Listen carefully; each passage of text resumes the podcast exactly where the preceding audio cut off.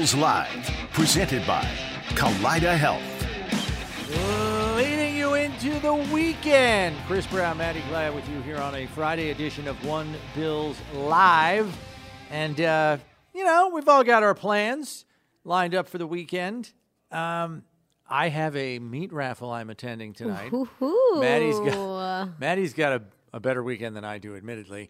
Um, you got Porch Fest tomorrow. Porch Fest tomorrow, which fingers crossed the rain holds off. It's supposed to rain in the morning, early afternoon, so hopefully that doesn't cancel any of the bands and that then are PG planning you to head play. to the PGA on Sunday. That's Heading to nice. the PGA on Sunday, we are going to be one amongst uh, many fish in the sea, basically, on Sunday because Mm. That'll it's be the going most to be packed one, right? packed. Yeah. Yeah, Wall we're to going to be wall. working through crowds all day. Um, I got to ask you this because when I moved to Western New York permanently, over know, 25 years ago, uh, I had never heard of a meat raffle before. Now, are you in that same boat? Like you had never heard of a meat raffle I until am you in that here? boat. I Okay. had never heard of a meat raffle. And I was like, "What is?" And people are like, "Oh my god, they're awesome! like they're unbelievable! It's, it's entertaining." You I haven't been to one still. Oh, you haven't been to one? I one haven't yet? been Okay. to one. I, d- I I've been want to, go. I think this is my. I think it's my third. Do I have that right? I think it's my third, because the first two were kind of spread out. So now it's now it's kind of slipping my mind. Did I was I unable to go to the second one? I can't even remember. Anyway, I've been to Been to one at least, and um, it's it's a show. I mean, it, I mean, you hear the words like Meat Meat raffle. raffle doesn't really. What are we sell it. doing? Like you know what I mean? It doesn't. It's not like, oh yeah, I want to be a part of that. Yeah. But if you go to one, they're pretty lively. I got to say, and Are you going in with a plan? or are you just there to enjoy the evening? Um, well, I mean, well, there are some people when you go to these, they are hell bent on winning something. yeah. So they are heavy on the ticket buying. Mm-hmm. And, you know, that's kind of, you know, your best chance at success. But there are inevitably the people, I mean, this is no matter where you go, whether you're going to a fundraiser and there's a basket raffle, whether you go to a meat raffle, there is someone that seems to inevitably be winning the lion's share of the loot. and you're just like, what, what's going on? Did they did they just buy like four hundred dollars worth of tickets and they're just cleaning up on everything, or are they just that lucky? You know what I mean? So there, you always ha- there always seems to be one of those people. Um, so I will tell you a very quick story. The first meat raffle we go to. It's in the middle of a snowstorm in February. Of course Fortunately, is. it was only five miles from our house, so we didn't have to go far. So here we are, trudging through the snow. It's like a, it's like eight inches on the ground, and it's still snowing the whole night. So we get to the place, and you know, it's you know, the atmosphere is great. It's nice. People are happy. They're having fun, and um, you know, this stuff's going, and everybody at our table, has, except for me and my wife and this other couple, have won stuff. So there's like 12 people at the table. Eight people, like individually, like the eight other couples, all of the eight other people have won something. So the night's winding down. This other couple that hadn't won anything finally won like ribs or something. And so it, me and my wife are, still haven't won anything. so we get to the, it's like one of the last two things that they're raffling off. I want a stick of pepperoni. I was gonna say, did you get a pack? did you get a pack of bacon I or didn't something? go home empty handed. I There you got a long, you know, A stick of pepper- pepperoni. I was like, all right, at least we didn't get shut Oh, out. my. So I'm hoping I hope- for much yeah. better luck tonight, um, especially heading into grilling season. Like you win some meat in February, it's like it's hard to kind of Yeah. get excited What are we about it because you're not this? Mm-hmm. going to turn it around for a meal for a while. I mean, I always suppose you could slow roast them in your oven or something, like if you got ribs or something. But knowing it, we're we're rolling right into grill season here. You know, I'm I'm kind of hoping to get a couple of things in the cooler, which is the other thing. Bring your cooler. Although some people say that's bad karma because now you're like You're thinking that you're expecting win to win, and that's not how you do it. But I don't think I want to roll up without a cooler. Like you gotta, Got to be prepared. yeah. It. I mean, it's basically like an indoor tailgate. That's kind of what they're like. That's what a meat raffle is. Wow. I, that's how I would describe it for people that have not experienced it before. So looking forward to that. Hopefully, Okay. it's a. We'll let you know how I did on Monday. Yeah. Got to report back. Um, I will. It'll be I you and. I on Monday and I too, will so equally want a, a report back on I should have some, some good Championship stories. Sunday. I went on Tuesday, so we went Tuesday with some of our players to be a part of an event that was called Beyond the Green, and it was a really cool event, um, which was a bunch of first tee kids. So um, it's a bunch of kids that they get involved in, in golf, and so they had a, an entire day of activities, and the day I think ended with a Q&A from a bunch of our players. So Josh was there, uh, Tyler Bass, Kyle Allen, Matt Barkley, and Kaiir Elam all came to speak to the group of kids, and I helped do a Q&A with them. And Josh Allen is is a big deal over there. We Oh, know yeah. he's a big deal quarterback, but these kids lost their freaking minds when I introduced Josh Allen because he was in the back. So we kind of hid. how, what's the age of these kids about? Like, I would say the age range was from maybe 8 to 18. It was a big range of kids who were getting involved in golf or had already been golfing Okay. and got to be a part of a couple events um, at Oak Hill this weekend. And so it was an awesome event. And the players showed up. We hit them in the back because it was a surprise for the kids at the event. So I started announcing the players and we saved Josh Allen for last. And course. so like we've got some Buffalo Bills players, you know, they're right next door to Rochester, so why not bring them here for a day? And so the kids start to go wild, and I could barely even announce Josh Allen's name because it was so loud at that point. So I was able to get Josh Allen out, and they were like, pulled out their phones, and and of course you, Everybody's you shooting do video. yeah you do a Q&A with a group of kids and Josh is sitting um, up on a stand with us and they only wanted to ask questions to Josh and it was so fun to see him interact with those kids and I know a lot of our players are out there um, the entire week um, enjoying the opportunity to be at a PGA championship that is kind of right down the road from us so when Josh was being carted from the bus that we got off of to the event because it was maybe like a three minute golf cart ride that turned into a five to 10 minute golf cart ride, depending on how busy the area was. But Josh had a hat on and a sweatshirt and was kind of trying to keep his head down low because profile, yeah. and it was a practice day. Like Tuesday, the tournament had not started by Tuesday, so there weren't too Not many people, people in the there. And so you're thinking, okay, this this shouldn't be a big deal, but one it was like mine, mine, mine, mine. Oh my Josh, gosh. there's Josh, there's Josh, there's Josh. Ah, there's Josh Allen. And then kids started to run after the golf cart. They all had like golf balls that they wanted signed. They had the flags that they wanted signed. And it got to the point where we had state troopers running alongside the golf cart Secret to Service. try to protect Josh from all of these happy, excited kids who wanted autographs, which I'm sure he signed a few of them. But it was very interesting for me to see him out of his element in the building or out of his element of a football game because I mean we get to see him here we get to see him on Sundays but I haven't been at many events since he's became like a big name a true celebrity and this isn't this is in our backyard so everybody knows who Josh Allen is in Rochester Mm-hmm. and it was like Tiger Woods was there basically. It was it was a wild realization to have like this guy is a big freaking deal now. Like it And was he was almost bigger than the golfers Yeah. there when when he was passing by and and everybody was looking to see who is this guy on the golf cart and once people found out it was Josh Allen, people took off. Yeah. It's yeah, and that's not and he and look, he handles that stuff great. He kind of knows what comes with you know, his position, his notoriety, you know, the recognizable face that he now is for the league. And so I think he knows what comes with it and he handles it the best that he can, but I'll Yeah. never forget last year at training camp he's got to come off the practice field and get to us on One Bills Live to sit with me and Steve for an interview during training camp. And he's like, we can hear the cacophony of the crowd getting louder as he's coming closer. You know, and he's trying to accommodate as many people as he can on the way by, but we got to get him in the chair because we're on the clock for you know for mm-hmm. the interview and everything. So he gets to us. He sits down in the chair with like two minutes before we come back from break, and he goes, and I was just like, "You all right?" I was like, "You're doing a great job handling it." But like, "You good?" And he's like, "Yeah, I'm fine."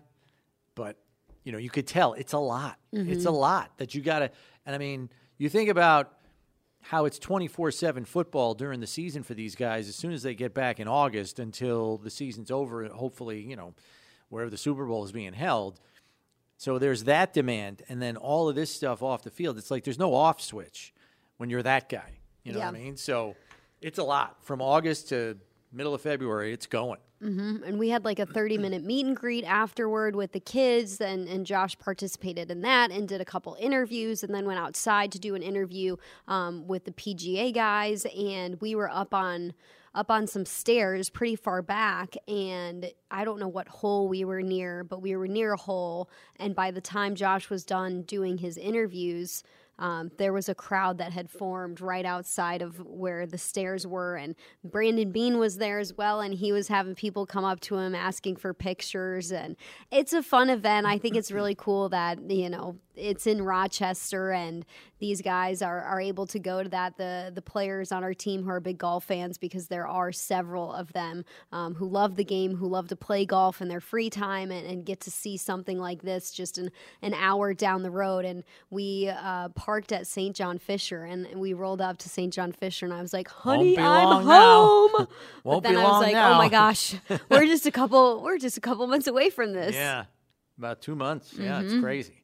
Uh, we do want to go around the NFL briefly. Not a whole lot going on, um, but we do want to kind of bring you up to speed on some interesting news and notes. And around the NFL, brought to you by Kaleida Health, the official healthcare system of the Buffalo Bills. And it is expected to be announced shortly that at the NFL owners' meetings later this month, that they will announce the 2026 Super Bowl, which is Super Bowl 60, is going to be awarded to Levi's Stadium in San Francisco. So there have been discussions around them being cemented as the as the venue for Super Bowl 60. Um, I saw the Sports Business Journal had a write up on it.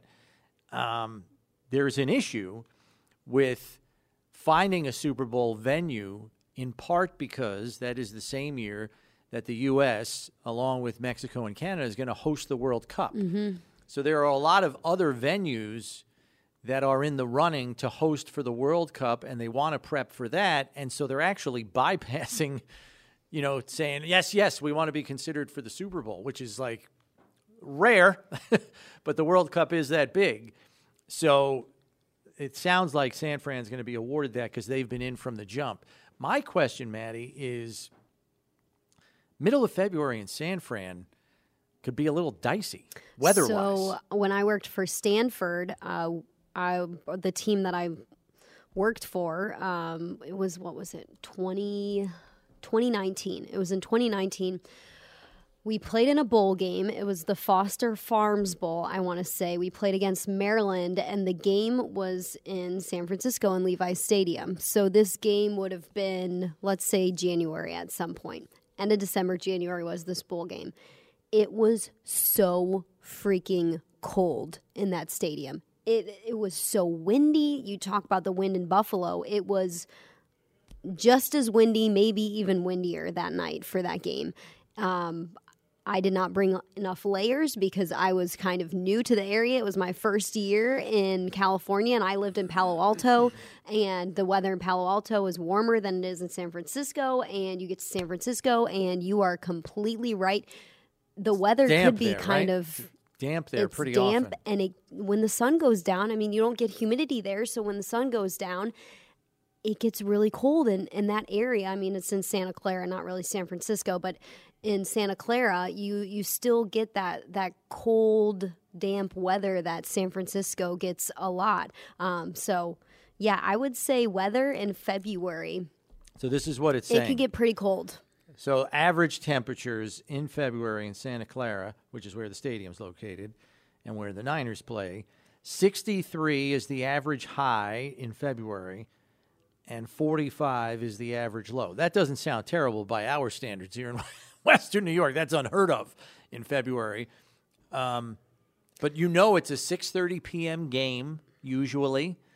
Um, I guess that would be 3 3:30 West Coast time. So okay, middle of the day, so it's at the warmest time of the day conceivably for the fans and the players.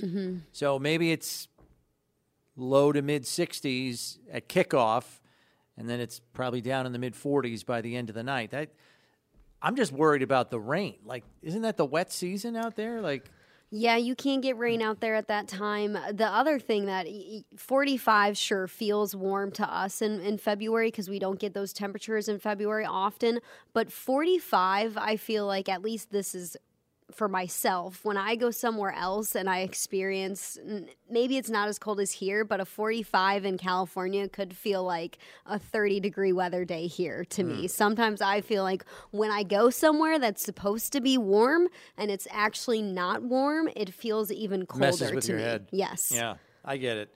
So yeah, I was surprised by that only because you know when they had the Super Bowl in Dallas, they had that terrible ice storm. Mm-hmm. I mean, it didn't affect the game because you know they can close the roof and everything, but um, yeah, I was wondering if they would ever even venture near a city that even had the threat of damp or cold weather. Yeah, because they want it to be they want it to be palatable to the fans also. I mean Yeah. people are not skipping the super bowl if it's 40 degrees but i just thought that they would kind of gravitate more towards the guaranteed warm weather cities uh, in light of how some of the previous super bowls in some questionable climates went in the middle of february but it looks like santa clara will get super bowl 26 incidentally super bowl next year or this coming season will be in las vegas at allegiant stadium which is a dome so no worries about weather there whatsoever. Speaking of the Raiders, Davante Adams, as we told you earlier this week, expressed some doubt and concern about the direction of the team and the offense. Hard to discern whether he's mad that Derek Carr, after he, via trade, went to the Raiders last year to be reunited with his former college quarterback, Derek Carr, played together at Fresno State, is essentially jettisoned and finds his way out of there and get, lands in New Orleans. And now Davante Adams has Jimmy Garoppolo as his quarterback. I don't know if it's a quarterback issue, an offensive system issue, but Davante Adams cleverly gets comment out there that he's not thrilled with the direction of the franchise. So the next logical question is well, do the Raiders do something to move him via a trade? The problem is you're this late in the game. I don't know if a trade happens now, but I'll tell you, man, if we get to October, you know, right before the trade deadline, somebody's interested, I think I think the phone's going to ring in Dave Ziegler's office, the GM for the Raiders, because guy only has six million in base salary. By that mm-hmm. time, it's going to be prorated, depending on how many weeks have gone by. So, and he's only turning 31 this year, and he's still probably one of the five best receivers in football. That might be that might be more attractive to a team who's interested in getting a wide receiver and can hang on until October um, to pick up a salary like that. I mean that that seems more enticing than the D Hop situation, Well, yeah, which his money's ridiculous. his money's ridiculous, and we're not sure how that's going to unfold if they're going to cut him or not. But if you have a team that's good enough to hold on till October and can make it work financially, well, sounds Yeah, the bigger problem is the Raiders making it work financially Yeah. because their dead cap hit is steep. Like if they trade him now, it's 31 million. If they trade him even next year, it's 23 and a half and I don't know what their cap situation is off the top of my head, but that's not something you want to eat to move him off your roster and arguably make yourself worse. Even if you can get a high draft pick coming back, that would be pretty tough um, for the Raiders to stomach. Not to mention, you're taking your number one weapon out of your passing game. So I don't know. Maybe they think differently if the season's already gone up in flames by week six. I suppose maybe they could reconsider, and maybe they talk to Davante Adams about reworking his contract to make his dead cap figure more palatable. But right now, at least, the reports uh, from the Athletic, who've been on this story from the jump, is that they're not considering it right now. Um, they get off to a rough start, and the season goes up in flames, though. Could be a trade deadline move, which would be very interesting because that guy would be a hot commodity. Yeah. I think they could command even at age 31, I think they they could get a two or maybe even a one or a two that could become a one based on Adams' production uh, for him. Because he's you know to me he's still a top five guy in this league at the position. Um, he just unfortunately was playing with a lesser quarterback last year and maybe playing with an even lesser quarterback this year. So And the Bills get to draw that team in week two. And Yeah, that's the we home were opener. looking at the schedule and thinking, you know, this is this is a game that's probably too early to tell on the Raiders. They're going to be a team who, with the newness of the quarterback and some other things, you're going to need a few weeks at least to be able to put it all together. Um, playing a team like the Bills in week two when you're a team that's trying to figure things out isn't an easy feat at all. Not to mention the 10 a.m. kickoff time for your players. You know, being used to West Coast time, coming east for a one o'clock game, that's 10 a.m. for you. That's always a tough road to hoe, also, as history has shown. It is OBL Friday Fan Mailbag Day. So, any and all questions that you might have about the team, the division, the league at large, salary cap, draft choices, whatever the heck it is, maybe it's about OTAs next week uh, which begin in earnest next uh, week. So, any question you might have, fire them off at us either on the tweet sheet at One Bills Live, or you can hit us up on the phones. Open lines for you at 803 0550, local number to get on board. If you're outside the 716 calling area, 1 888 550 2550. If you have a question for us, Maddy and I will do our best to answer those. And we're also wrapping up our run around the AFC East today. We had the Patriots on Wednesday, Dolphins yesterday, and we will dive into the Jets. Now that all of the or the bulk of the offseason roster construction is done, we want to kind of get a, a better look at the Jets. We will have uh, Jets.com reporter Eric Allen helping us out in the second hour of the show. But between now and then, the phone lines are open for your calls and questions on an OBL Friday fan mailbag, and we'll answer those as soon as they come in. And then we'll dive into the Jets a little bit more in hour number two. And I don't know if you saw it, Maddy, but I know I mentioned it to you before we came on the air. The Jets had their, you know, in-house program. It's kind of like their version of Embedded or Beyond Blue and Red that we have on Yep. BuffaloBills.com. And uh, while they did touch on other things, understandably, the main focus was Aaron Rodgers. And, you know, they sat him in a chair and did an interview, but they only played little clips of it. Um, they had footage of his arrival and his press conference after the trade was finally consummated, but the first half of the thing was about some of the offseason moves and then is the Rodgers thing going to happen? And it was just round and round and round and round. And then they basically are selling all they can sell right now, which is what Rodgers has done Yeah. and bringing that to the Jets. And believe me, right now that's enough because Jets fans are gaga over this.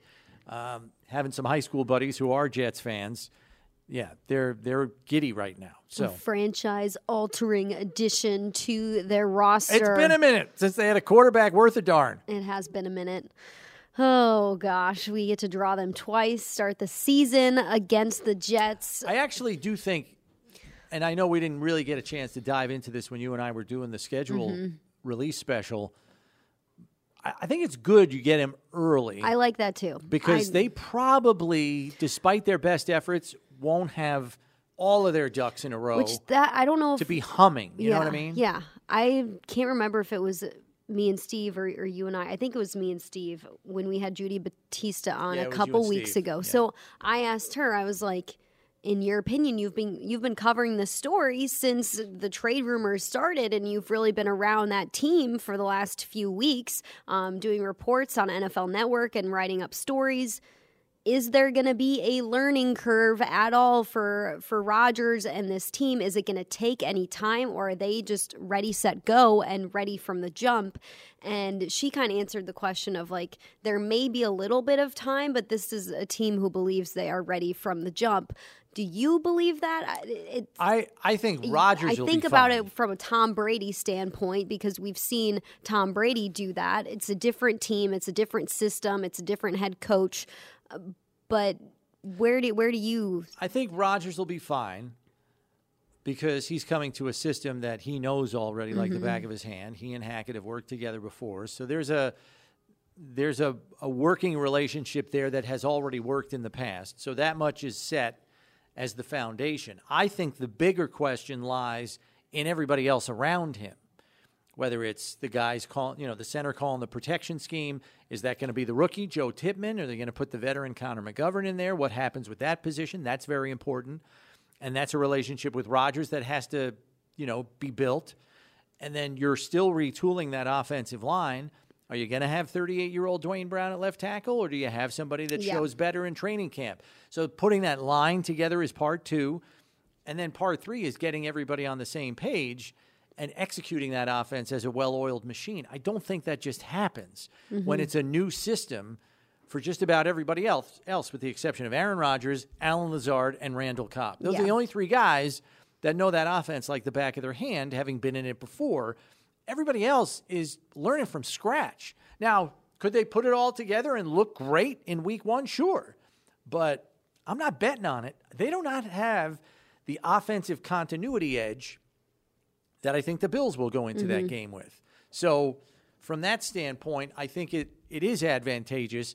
Look, if you're going to play them on the road in a in a prime time environment where the crowd's going to be in a froth and expectations are going to be as high as they've been in 10 years for the Yeah. Jets, play them early when maybe they don't have everything buttoned up and airtight and hopefully you can take advantage of that Yeah, in I some way shape or form. I think it really starts with that offensive line, the the questions along the offensive line because it, it wasn't great last year, and and Mekhi Becton has been a Yeah, question injuries mark. were a problem. Yeah, injuries were a problem, and and his his status and where he's playing has been a question since he really got drafted to that team. I know he's a mountain of a man, but he hasn't been able to put really a full season together. So what is that going to look like for him? And then they draft a couple of offensive linemen, like you said, um, and add some through free agency, but if you don't have an offensive line, if you can't put it together, if it's not going to work communication wise or health wise, this is not a mobile quarterback and Josh Allen who can just get outside of the pocket when he needs to. I know Aaron Rodgers does have a little bit of that in him, but he is a quarterback who's getting older. Yeah. Yeah, I mean, it's right. He's not as mobile as he once was. I think Yeah. he can still get around enough um, to be effective and make and extend plays uh, to make them. But yeah, th- there are a lot of question marks there that have to be fit together, and you know maybe it all comes together beautifully without any adversity whatsoever. But I, I'm I'm of the belief, just based on having seen these kinds of changes before, that it, it's not all buttoned up and airtight, despite a team's best efforts um, in week one, two, or even three. Sometimes you don't really get to week six in a new offense until you really feel like you got your feet under you. You know everything. There are no no surprises. There are no um, instances of miscommunication where one person's thinking one thing, another person's thinking another thing, and we saw Nate Hackett go through that in Denver with a very talented offense and a proven Super Bowl winning quarterback there. And it took them forever to put it together, and it never got quite right, and it cost Nate Hackett his job. So, if you want an example of it not fitting together right away, look no further than the Denver Broncos last Yeah. year. Russell Wilson looked like a shell of himself. He has more than capable receivers. I mean, a lot of teams in this league would be envious of the receiver talent that the Broncos have with KJ Hamler and Courtland Sutton and Jerry Jeudy. I mean, that's a heck of a trio there. And they even got other guys, Tim Patrick and a couple other players that are good role players for them in the passing game. And it just did not work at all. Um, and they had a bad injury. Javante Adam, Javonte Williams tears his ACL early in the year. He was going to be kind of their meal ticket back, and that went up in flames with his ACL injury. So you know there were extenuating circumstances, but it doesn't always work. I'm just saying. so look, I'd be uh, hard pressed to have a problem with that if it happened to the Jets. just saying. Um, we got to take a break here, but it is OBL Fan Friday mailbag. So if you have any questions, fire them off to us or give us a call. Open line for you at 803 0550, 1 888 550 2550, the number to get on board. And uh, we will get to your phone calls and your questions next here on a OBL Fan Friday mailbag. One Bills Live, presented by Kaleida Health. It's Buffalo Bills Radio.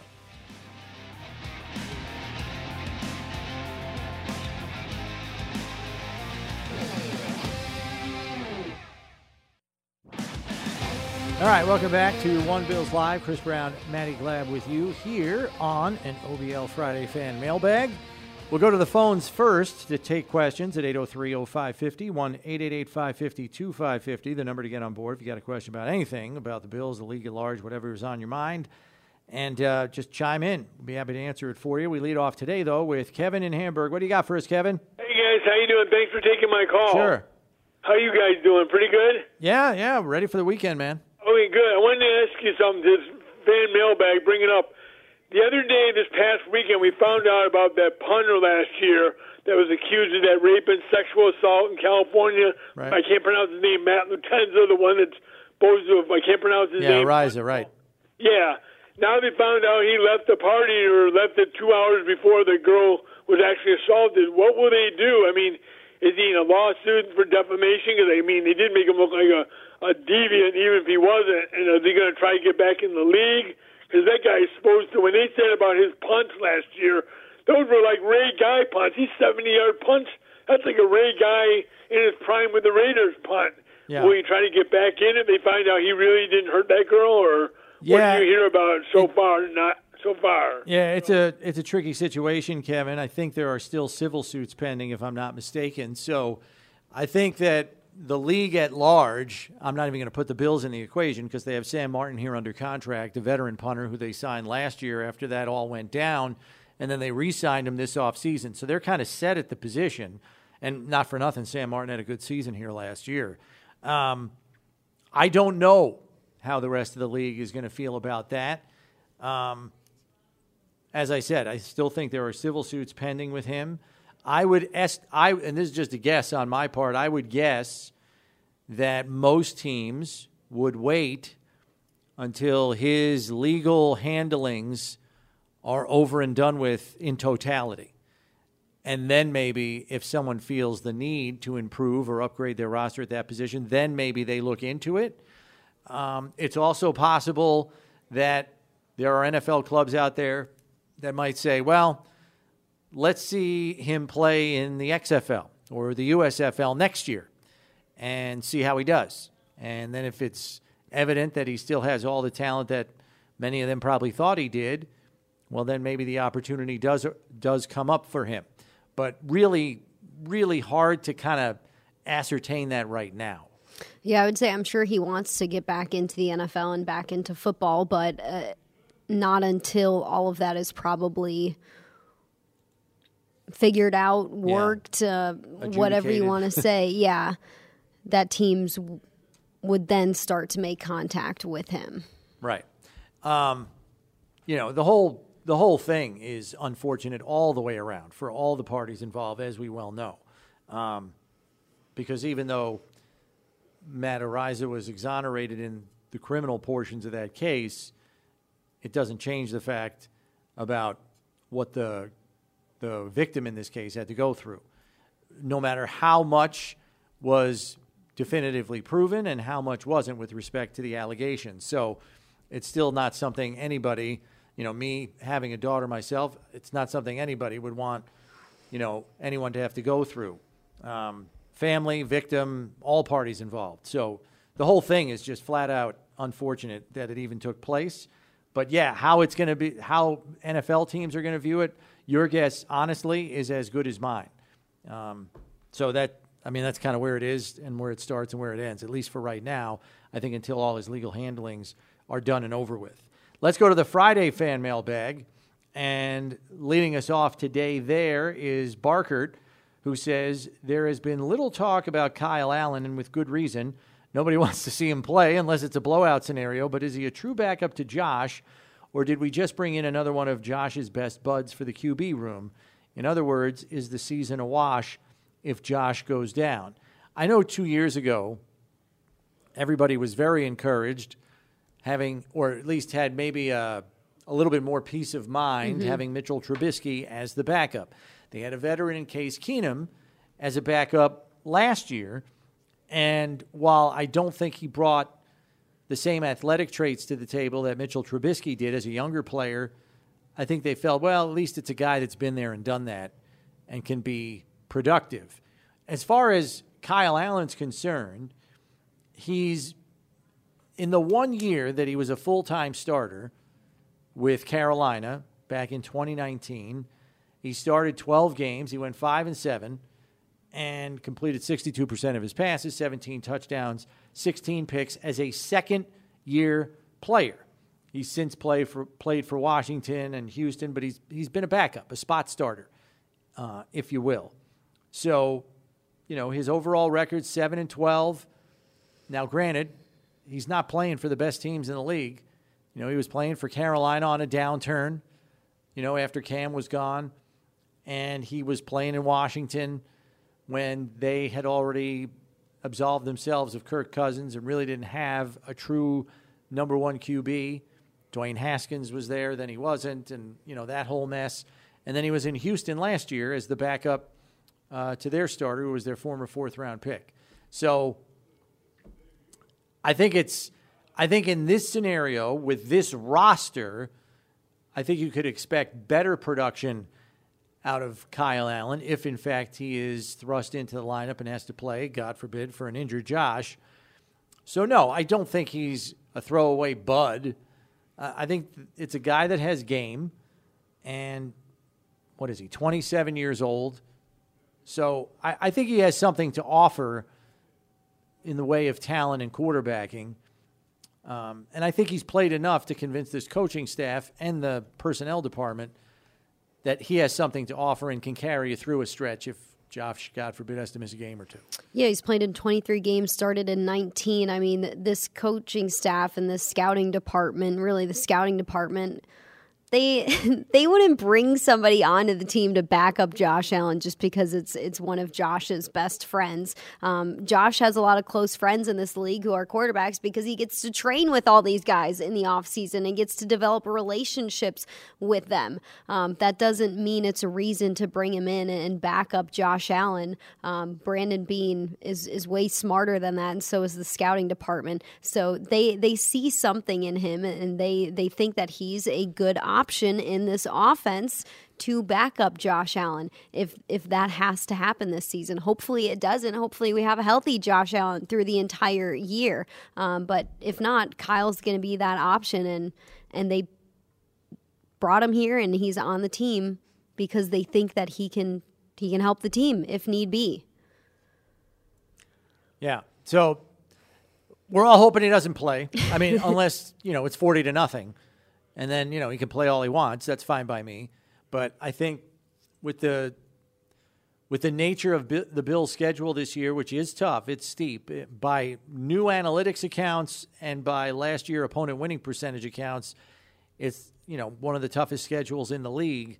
So blowouts might be hard to come by. We'll certainly take them if they surface, and then maybe get a look at Kyle Allen. We don't want to get a look at Kyle Allen the other way. Uh, with all due respect to Kyle himself. Uh, let's go back to the mailbag, and we've got from Bills News Consolidated. Would you say a rookie middle linebacker in 2023 is in a better position to succeed than the year rookie Tremaine Edmunds started? I would say yes, because the roster is stronger than it was in 2018. Yes, I would say that. I think they're deeper up front on the defensive line. Uh, the secondary it's a little older, but I think it's still more than capable. Uh, and you've got a young ascending player in Kaiir Elam to go with proven veterans. And you have an all pro linebacker lined up next to you in Matt Milano. So I would say if a rookie's getting dropped into that equation, yes it is unquestionably a better situation than the one Tremaine Edmunds walked in. Yeah, I was going to say because you've got Matt Milano right next to you. That's why it's a better deal and a better situation. And Matt Milano, who's been on the team for several years now, this is not a rookie Matt Milano anymore. This is a Matt Milano who's on to his second contract with this team, and a Matt Milano who who's an All Pro and who is recognized by a lot of other teams in the NFL that they have to scheme against because of the type of linebacker that he is. Um, I'm really looking forward to seeing who is going to be that player that steps in next to Matt Milano this season in a defense that's going to be called by Sean McDermott. Yeah, I mean, I think it's going to be one of the most hotly contested position battles of training camp. And I'm very curious to see if that pool of candidates for the starting middle linebacker job gets whittled down before we even get to camp. Like mm-hmm. maybe in the spring it's four. By the time you get to training camp, is it down to three?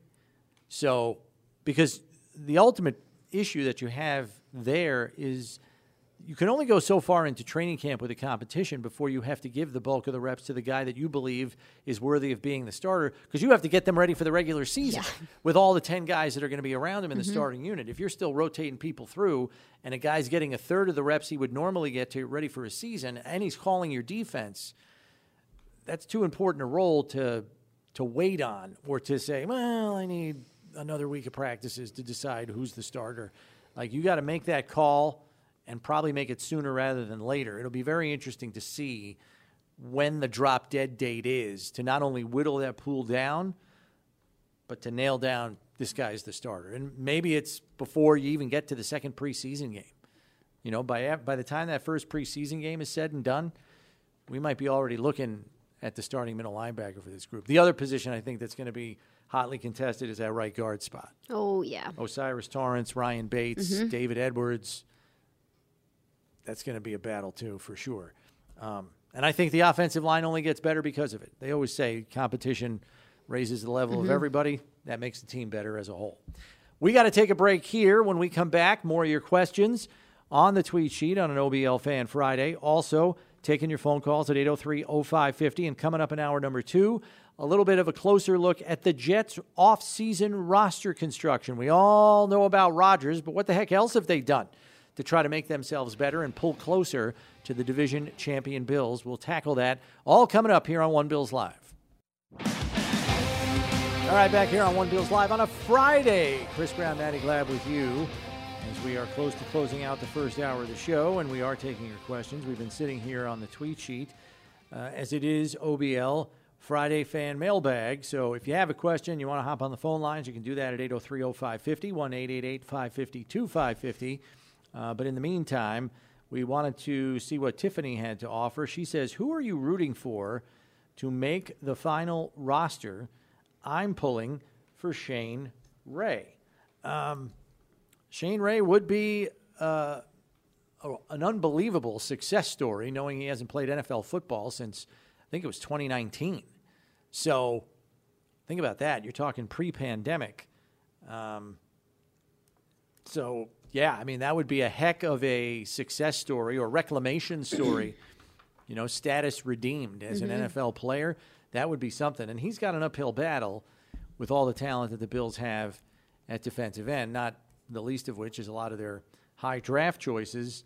Do you do you have a name in mind? Like, hey, I'm rooting for this guy, and I mean, I would like to see Shane Ray make the roster too, uh, but that's because we went to college together, Oh, and I think right. he graduated a year after me. But he played on the same team uh, with Mitch Morse for a few years, Yep. so those are a couple of guys that that I got to be around when they were college players. And Shane Ray was incredible for Mizzou. They had a wonderful defensive line when I was there. Um, a lot of those guys went on to the NFL. There's not too many of them left, um, but he had eight sacks in his second year in the NFL in 2016 with the Broncos. So, I mean, he had a productive career, at least in his first couple of years. I know injuries kind of stalled that a little bit. Um, and then he played uh, for the Toronto Argonauts in, what was it, 2020 and 2021. So, Yeah, I'm kind of pulling It for. would be cool.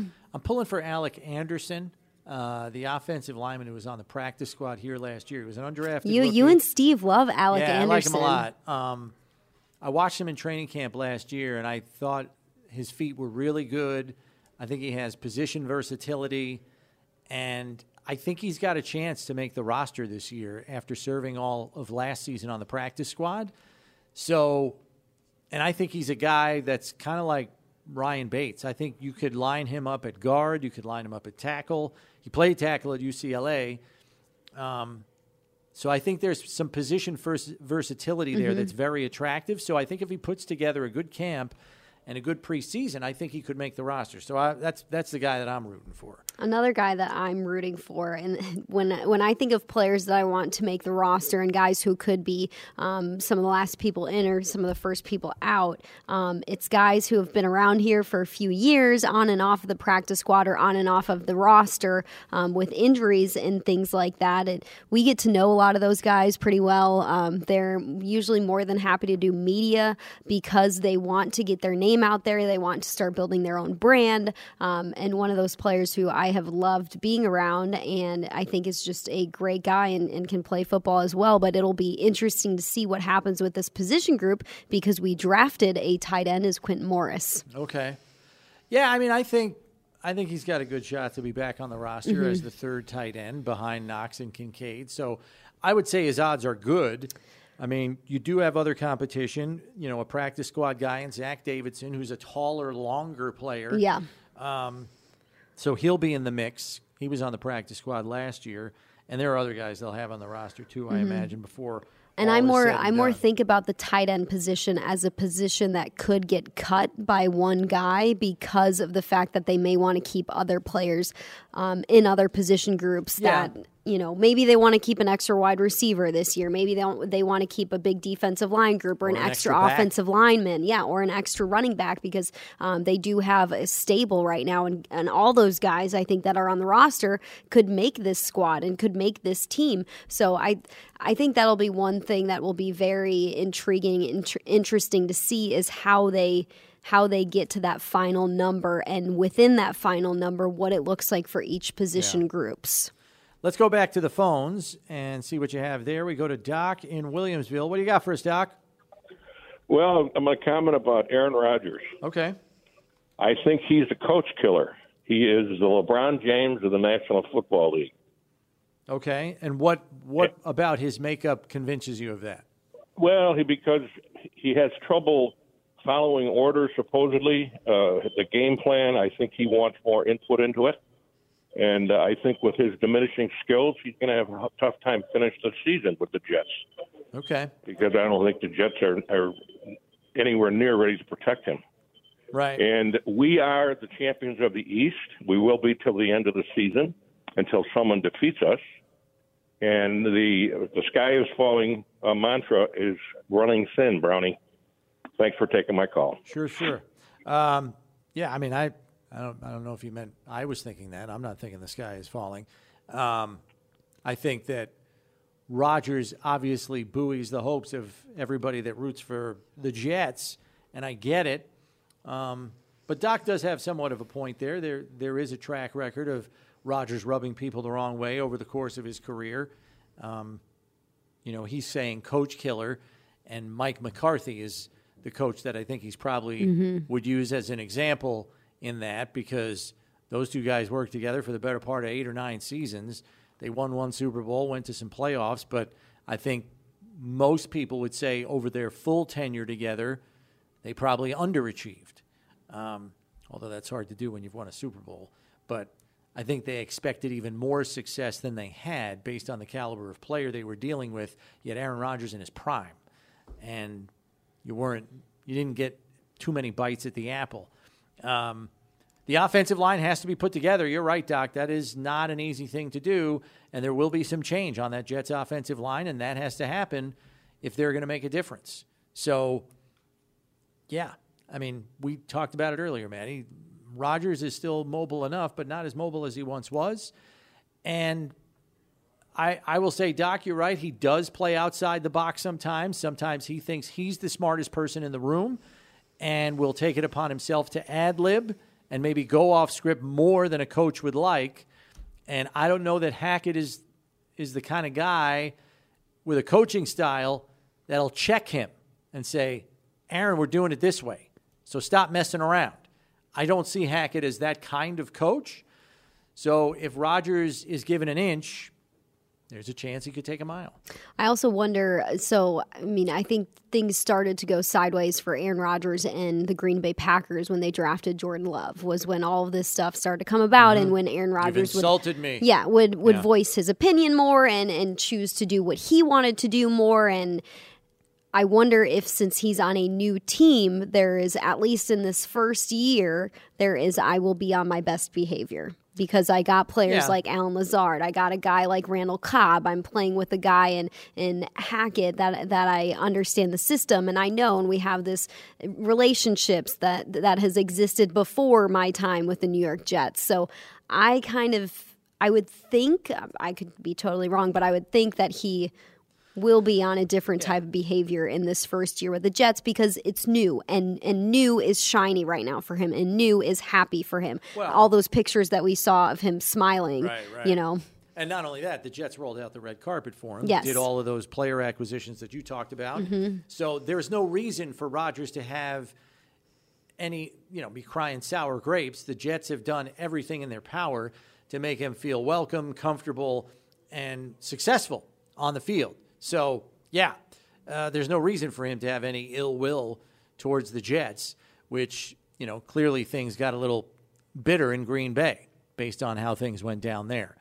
So we have to take a break here, but we are talking more Jets when we come back because joining us will be Jets.com reporter Eric Allen joining us as we get a little bit deeper into the Jets' offseason roster construction beyond Aaron Rodgers. Have they really improved in more than just the quarterback area to truly make a difference for their fortunes in 2023? We'll tackle that next here on One Bills Live, presented by Kaleida Health. It's Buffalo Bills Radio.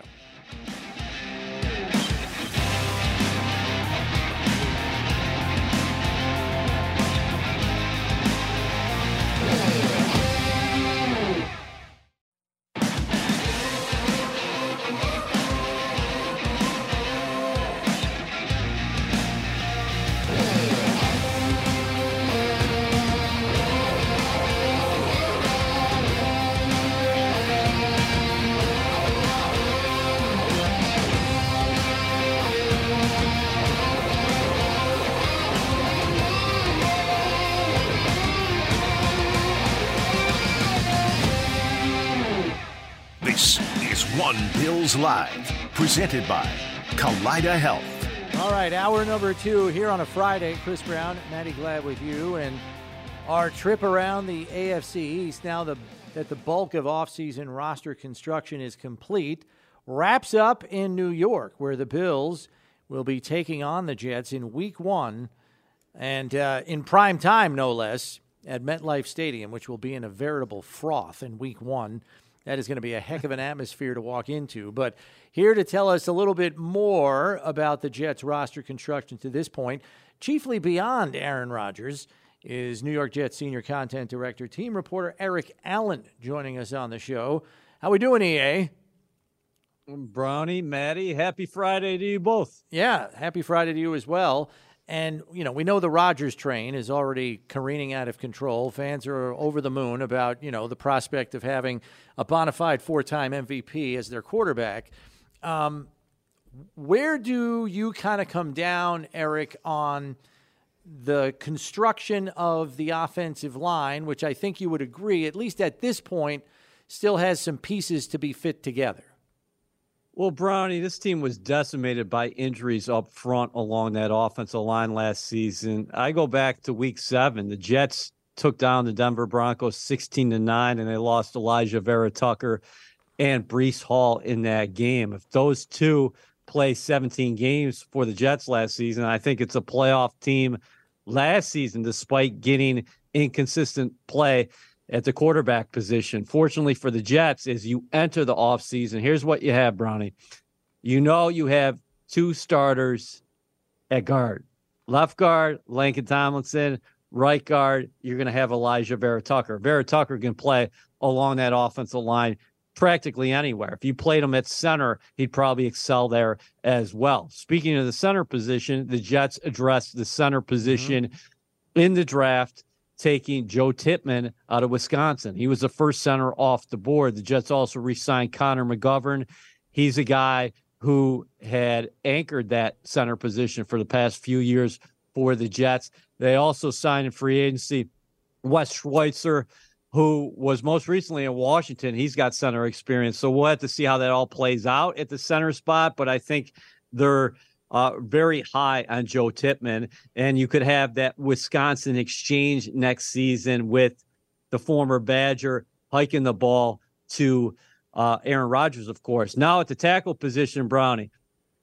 The Jets like what they got out of Max Mitchell last year as a rookie.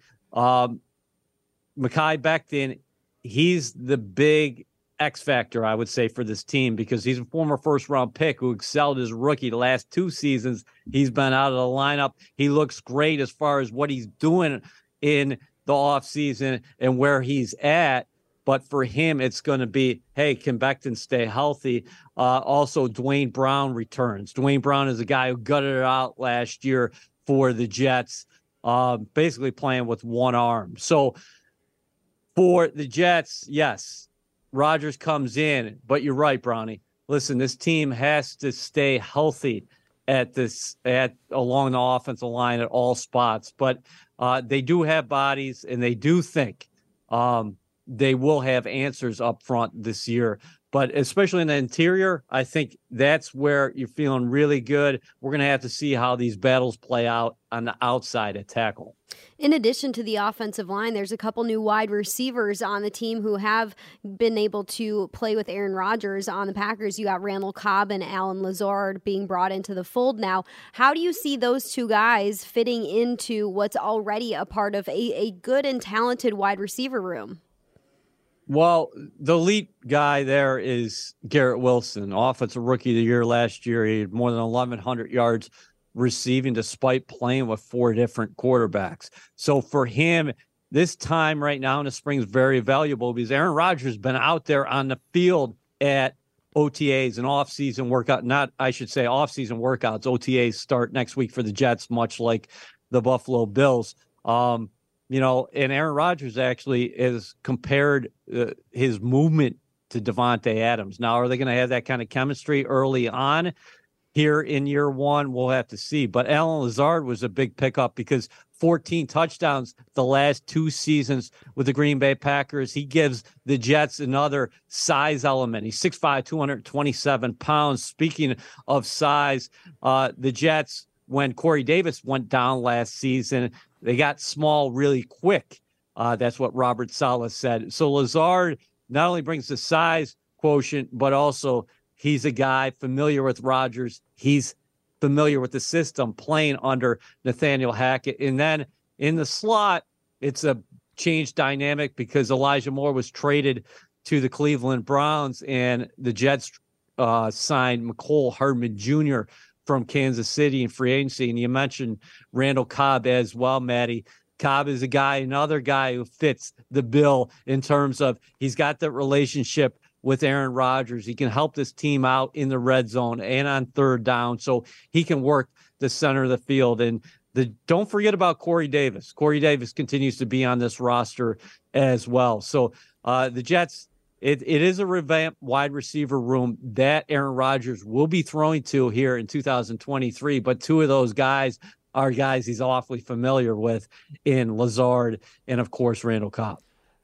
Let's move off the field just briefly here. And we already know that the Jets are working to renegotiate Aaron's contract to make next year more palatable. I think the cap figure is over $100 million.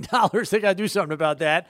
Um, and they they already went to Carl Lawson, and he took a pay cut to kind of help alleviate and create some cap space there. Um, indications are it's going to take more than one guy helping out here in that regard.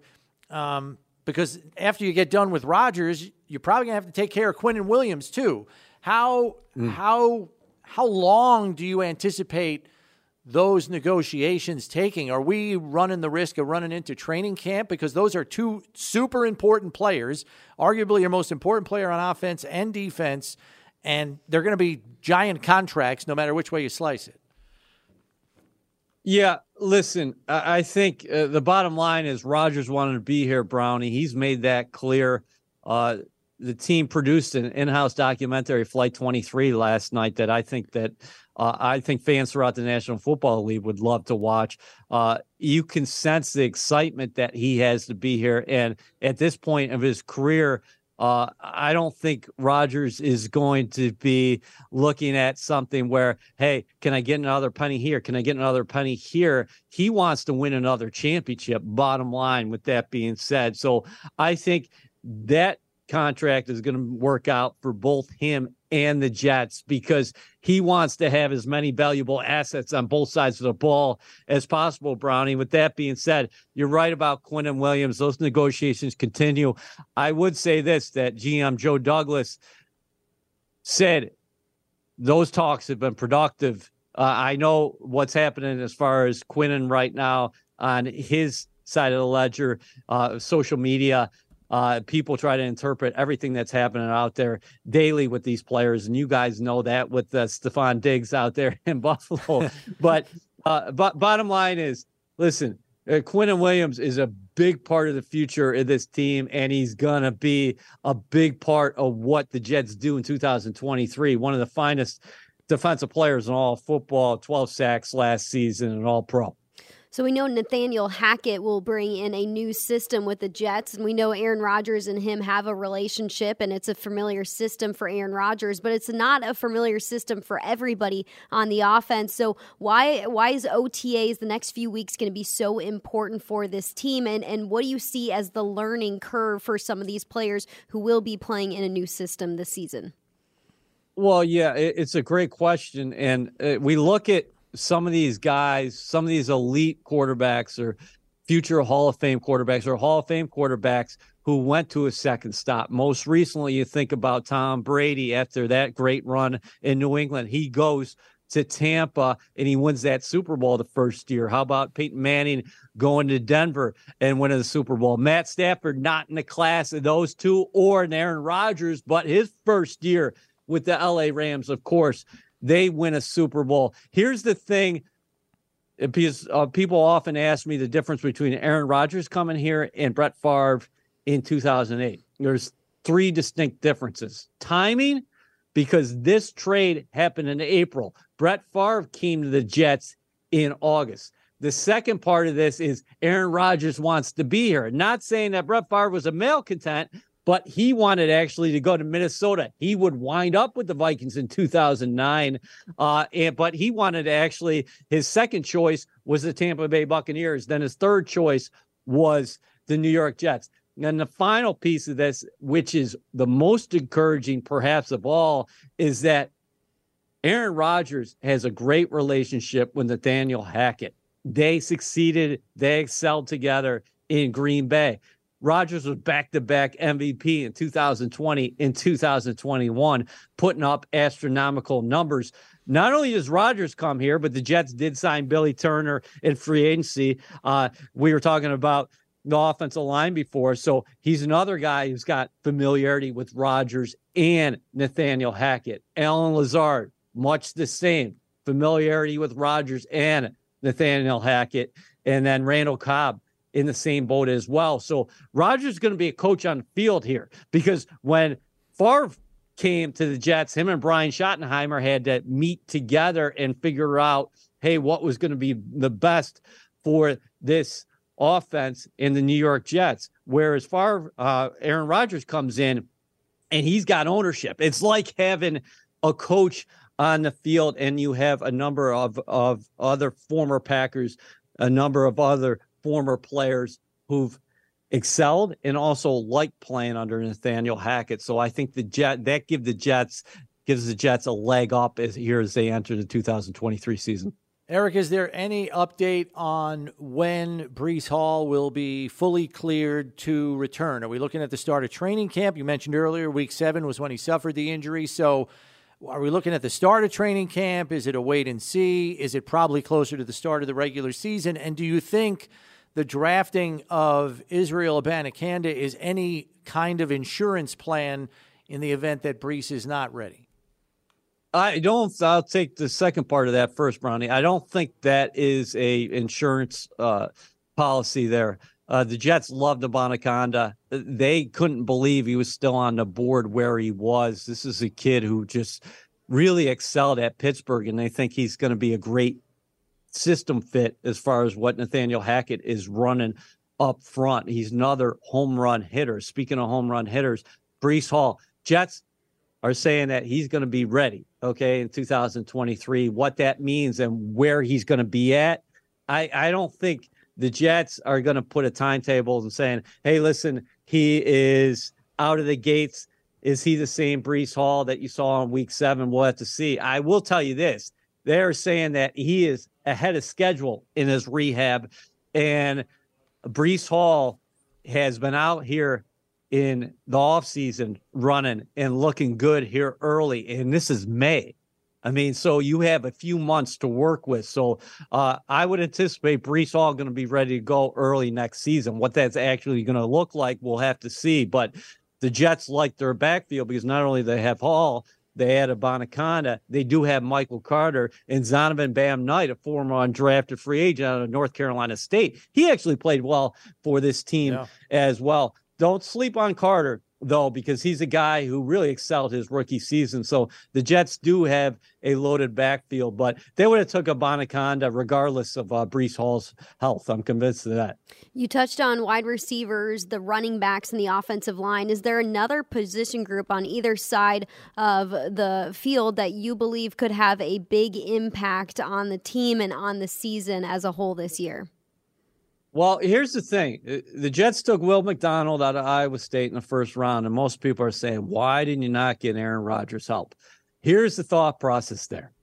The Jets want to come at you in waves. With Aaron Rodgers, you're going to have a better offense in 2023. You just are. I mean, you look at the Jets across the uh, board as far as their metrics are concerned last season, you're going to have a better offense this season. The Jets want to play with the lead late. They are stacked at defensive end because I was just talking about uh, to this um, about this with Jeff Ulbrich, the Jets defensive coordinator. Carl Lawson came back from Achilles, played really well last season. He returns. You drafted Jermaine Johnson in the first round. The Jets like what they got out of him in year one. You draft Will McDonald, a guy who had 34 sacks, 42 tackles for loss, and 10 forced fumbles at Iowa State. He enters the equation. Bryce Huff is a guy who ended that game, essentially ended that game against the Bills last year at MetLife Stadium. You guys remember that? Him getting to Josh Allen, and that actually caused Allen's uh, arm injury that he had to deal with for the, the rest of the season. Then you have John Franklin Myers, a guy they like because he brings the versatility in the equation. Not only does he play and but he comes inside, he can drop down. The Jets drafted Michael Clemons in the fourth round last year. They liked his production. He's another guy who can swing inside. So it's kind of an embarrassment of riches for the Jets at defensive end, and they're going to be really tough to deal with if they do have leads late because I just don't know how teams are going to come back against the Jets here this season. And then it all starts with the Jets in the middle at defensive tackle, uh, where you're seeing a lot of changes next to Quinnen Williams. Quinnen Williams is a guy coming off a 12 sack year. So, uh, for if you're going to beat the Jets, if the Bills are going to beat the Jets and the, the three time defending AFC East champs, you're not going to be beating them coming from behind. You're just not going to do that this season. Um, speaking of the defensive line for the Jets, Eric, I mean, yeah, it's an embarrassment of riches how are they going to make roster decisions here? I mean, you got six quality defensive ends. You got to have at least yep. four defensive tackles on your 53 man roster. Is there a chance that somebody gets lopped off here or maybe even traded late in the preseason because they're not going to be able to keep these guys? And then I, I understand you can protect people on the practice squad, but, you know, it's, it's going to be some tough calls here for them, right?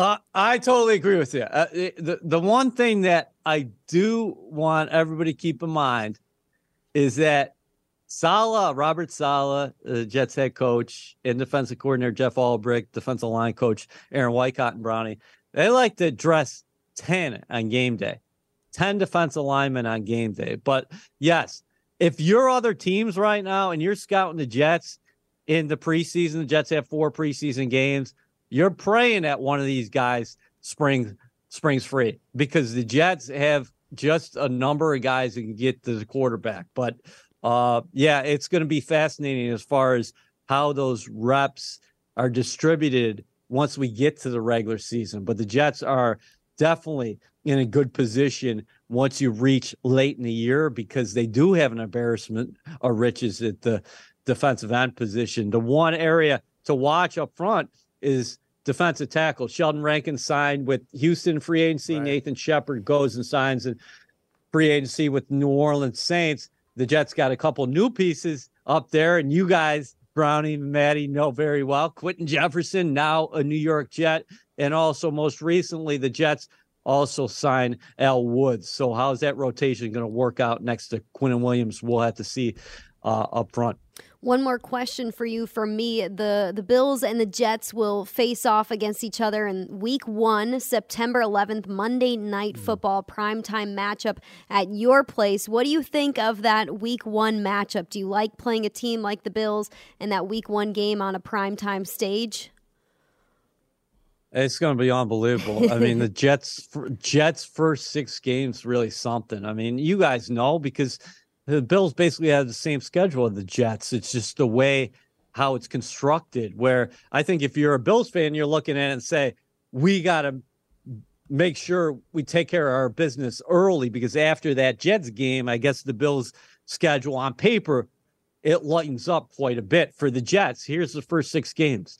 You got the Bills at home, short week at Dallas. Then you come home to face a New England team who's beaten you 14 consecutive games in the regular season, 14 consecutive times. Then a Sunday night affair against Patrick Mahomes and defending champion Kansas City Chiefs. Then a trip to Denver. And then you finish that six game run with a trip from the NFC champs. Uh, they're going to visit here, the Philadelphia Eagles. But as far as the schedule is concerned, yeah, listen, it's going to be an electric atmosphere. It's an honor for any New York team to play 22 years after 9 11. Then you think about Aaron Rodgers coming out of the tunnel for the first time as a New York Jet. I mean, what else would you want? What else would you rather want if you are a Jet fan? Because you do get the team who's been at the top of the division in your building. But it, it's a great matchup uh, a great matchup between two elite quarterbacks. And um, yeah, I, I, just think that as far as the vibes around this team right now, very positive. Uh, the fan base, I have not seen it this hungry since the time I've been here. I've been here since 2001.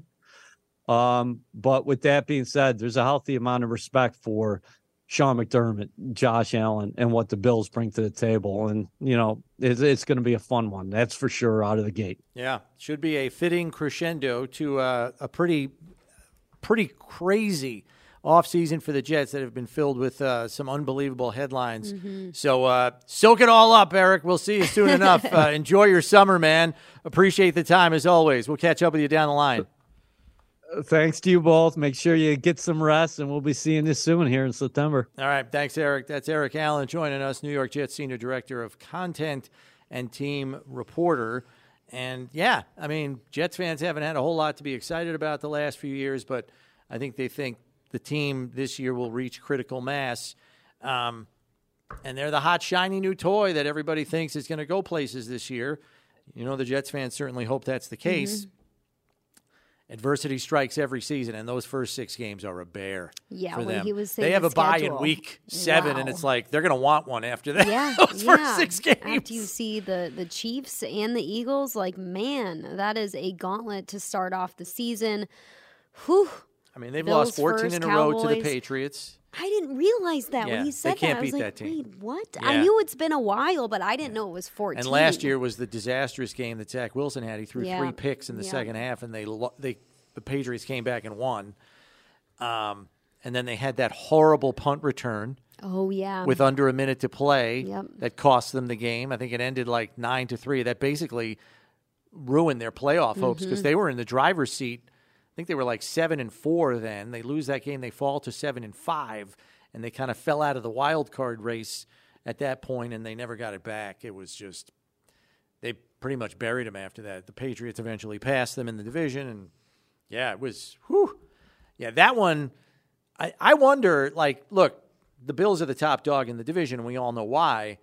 And I'm sure Jets fans will be amped.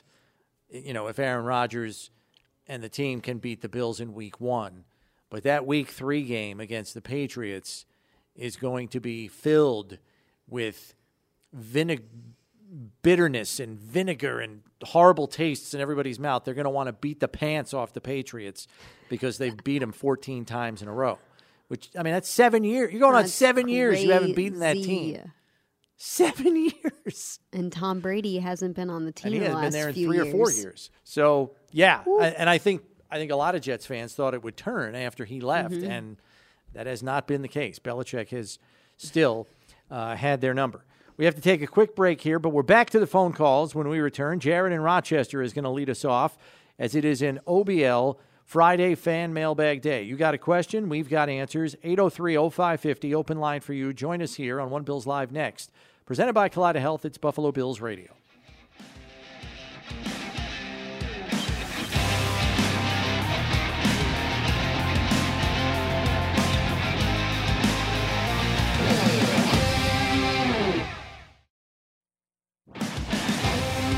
All right, back here on One Bills Live, Chris Brown, Maddy Glab on a Friday. An OBL Friday fan mailbag is open and waiting for you with your questions, and we go to the phones to get some.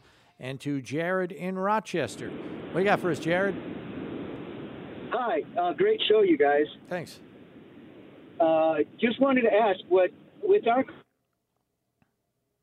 Oh, you're breaking up, Jared. Oh, Are you there? can you hear me? Yeah, I can hear you now.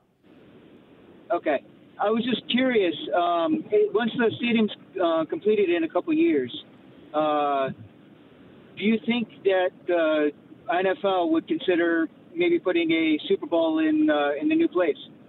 In Buffalo? Um, yeah, Yeah, that I mean, hmm. I I I I appreciate the question, Jared. I don't want to dismiss it, but I think it's it's unlikely. Um, it's only going to seat sixty to sixty-two. I don't know if that's sufficient um, seating capacity, and I don't know the design of the stadium and whether or not it can accommodate a larger uh, audience than that. We do know that there will be standing pavilion sections where people won't have a seat per se, but can stand and watch the game from a pavilion area as well, kind of standing room only tickets kind of thing. We know that'll be part of the stadium as well, but based on climate, where they're located, the fact that it's an open air stadium, Buffalo in February, I think, would be a tough one to convince the league is a place where they should have a Super Bowl. I'd be very, I, me personally, I would be very surprised. Yeah, I was going to say stadium aside because that new stadium is going to be incredible in more ways than one. And, and the pictures and the drops that we've been able to see already, it, it looks like it's going to be amazing. And I can't wait to see that final product. But with the elements and the weather and what you could get in February, I think that's a tough call to make, um, knowing that there could be feet of snow or rain or wind or the mix of all three of those on a Super Bowl Sunday. Ah, that's tough. Yeah. So I would say odds are probably no. Um, the last time they did a northern climate outdoor Super Bowl was in New York slash New Jersey at um, was it the new MetLife Stadium or was it the old Meadowlands? I'm trying to remember which one it was, but it was it was at the new stadium and it was an homage uh, and kind of a a give back to the New York metropolitan area for 9 11. Um, at least that's how it was portrayed by the league. Like they were trying to do a favor for the New York City metropolitan area um, 10, 12 years after 9 11. So that was one of the main driving forces behind there being a cold weather outdoor venue Super Bowl in a northern climate. I- don't see them dipping their toe in those waters again uh, anytime soon. Um, yes, there's you know one of the Bills Super Bowls was in Minnesota and that was in a dome, but it was ridiculously cold up there. You ask anybody that went, they say we hope that there'd never be a Super Bowl in a cold weather city again because just walking around outside in February was insane. They have a tunnel system in Minnesota. It's so cold, and a lot of people were using it. So I just think from a corporate perspective and all the things that are built around the Super Bowl, That's another it'd be very diff- it'd be very difficult to pull that off in a cold weather city. And look, I, I love Buffalo. I love where I live. I love that I get to live in a place like Buffalo, but I don't know if you think about where hotels are and all the events that happen during Super Bowl week and if Buffalo is a good place for that.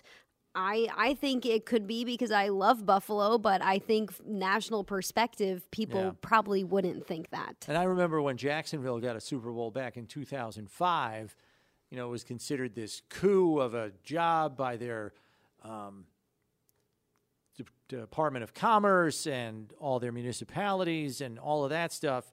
And they couldn't pull it off.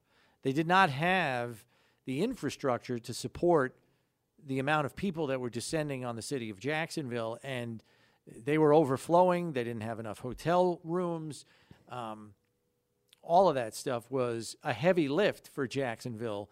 And I think the NFL learned some lessons from that as well.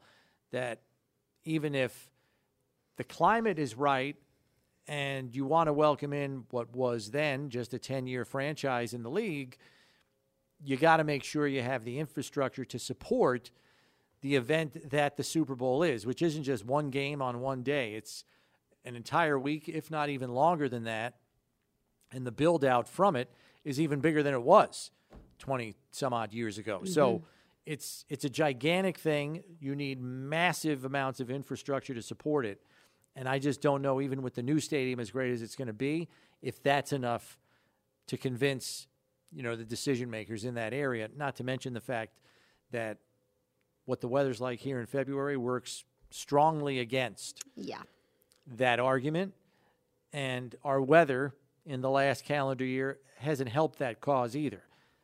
You know, you had you had a game relocated here in November, which is the beginning of the winter. Forget about February when we're all hunkered down in it. You know, and then the storm in December that prevented the team from getting home on Christmas until late, late, late in the afternoon. So, yeah, it's. I, I think it would be a heavy lift. Love to see it, but I think it would be a heavy lift, unfortunately. Let's uh, go back to some of your questions on the tweet sheet here. From Paul, is there any chance Brandon Beane is interested in Chase Young? Is he a fit for our defense? Better us than KC. Now, Chase Young is supposed to come back full bore from his knee injury, which really didn't happen with any respectability last year in Washington. Um, I think they, I think the Washington Commanders see him as a future piece, and a lot will depend on how he does this season. There's no question he's an elite talent, but I think a lot of eyeballs, not only in Washington but probably elsewhere in the league, will be on him to see, hey, is this guy back to what he was when he was made the second pick in the draft? Um, I, I don't know why you just automatically think that Kansas City would get him in some kind of trade thing. When they've made trades for pass rushers, they've been mostly of the older variety, whether it's Frank Clark or um, Melvin Ingram, you know, players like that. Um, Chase Young would cost an awful lot. I mean, you're talking major draft capital and probably a player in return as well, even for a guy, you know, who's coming off an ACL injury, provided he has the season that makes him look like he used to when he was an all-world player coming out of Ohio State. Yeah, the Commanders declined to pick up his fifth year option. But in regards to the Bills, while he is a great player and I hope he will have a great season this year for the team coming back from that injury, I think about what Brandon has talked about quite a bit in relation to the defensive line, and that's been solely on the fact that the defensive tackle position, they need to start investing bodies and money into that position because they don't have a lot of guys on the roster, really any guys on the roster beyond next year under contract. So I, I think there could be some focus on that defensive tackle position and even this year, who who knows if if more people get brought onto the roster to help fill out that position and Brandon's been asked about it several times, but in the offseason, I think that would be a position next offseason. That's going to be a position that they want to focus on and fill with more people. Yes, and it's possible that maybe they extend one of those players before they get to the regular season, Right, as right. we've seen this team do. They've extended certain players as early as August. Maybe Poona Ford comes in, lights the world on fire, and they want to send, sign him to an extension in October. you know, to try to take care of some of that expiring contract issue that they have at that position. Um, the only guys that are going to come free after this year at the defensive end position are Shaq Lawson and AJ Epenesa. Um, they would still have Rousseau under contract, Basham under contract, Von under contract.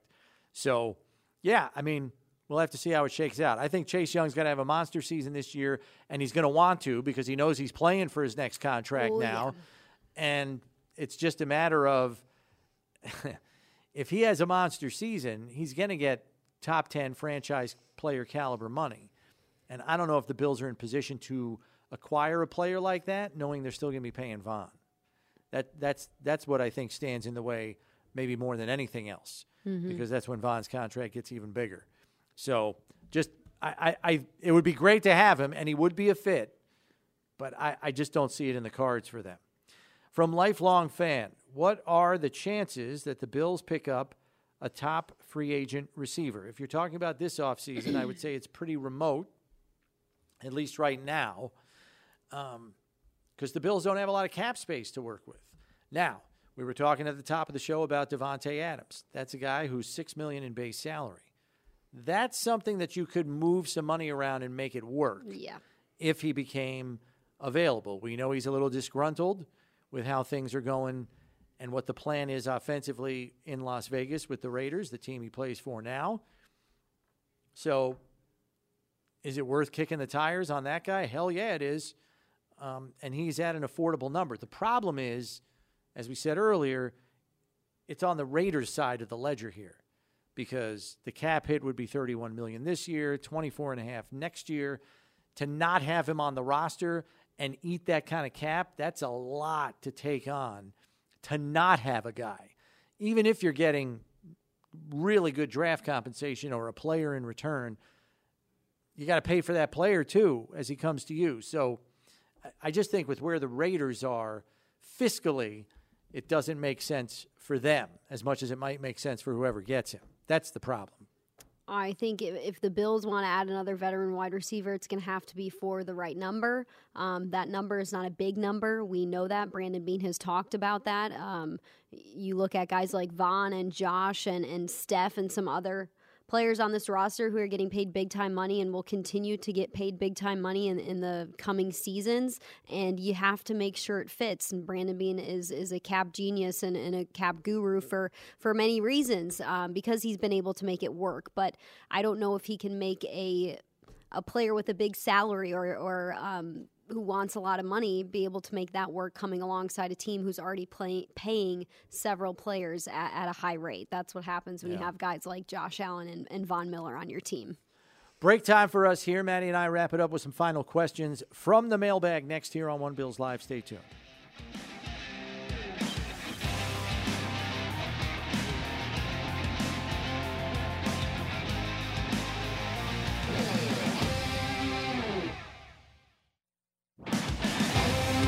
Right, one final segment here on One Bills Live on a Friday. Chris Brown, Maddy Glab with you. Back to the mailbag where we have Bill asking which undrafted rookie free agent, if any, has the best pathway to at least the practice squad, if not the 53. I think the 53 would be pretty challenging because it's a very deep roster. I think it's going to be a challenge even for some of the draft choices to make the roster. But I think if you have to lay odds, so to speak, I think anybody that's an offensive tackle that shows some kind of promise can find their way onto a practice squad.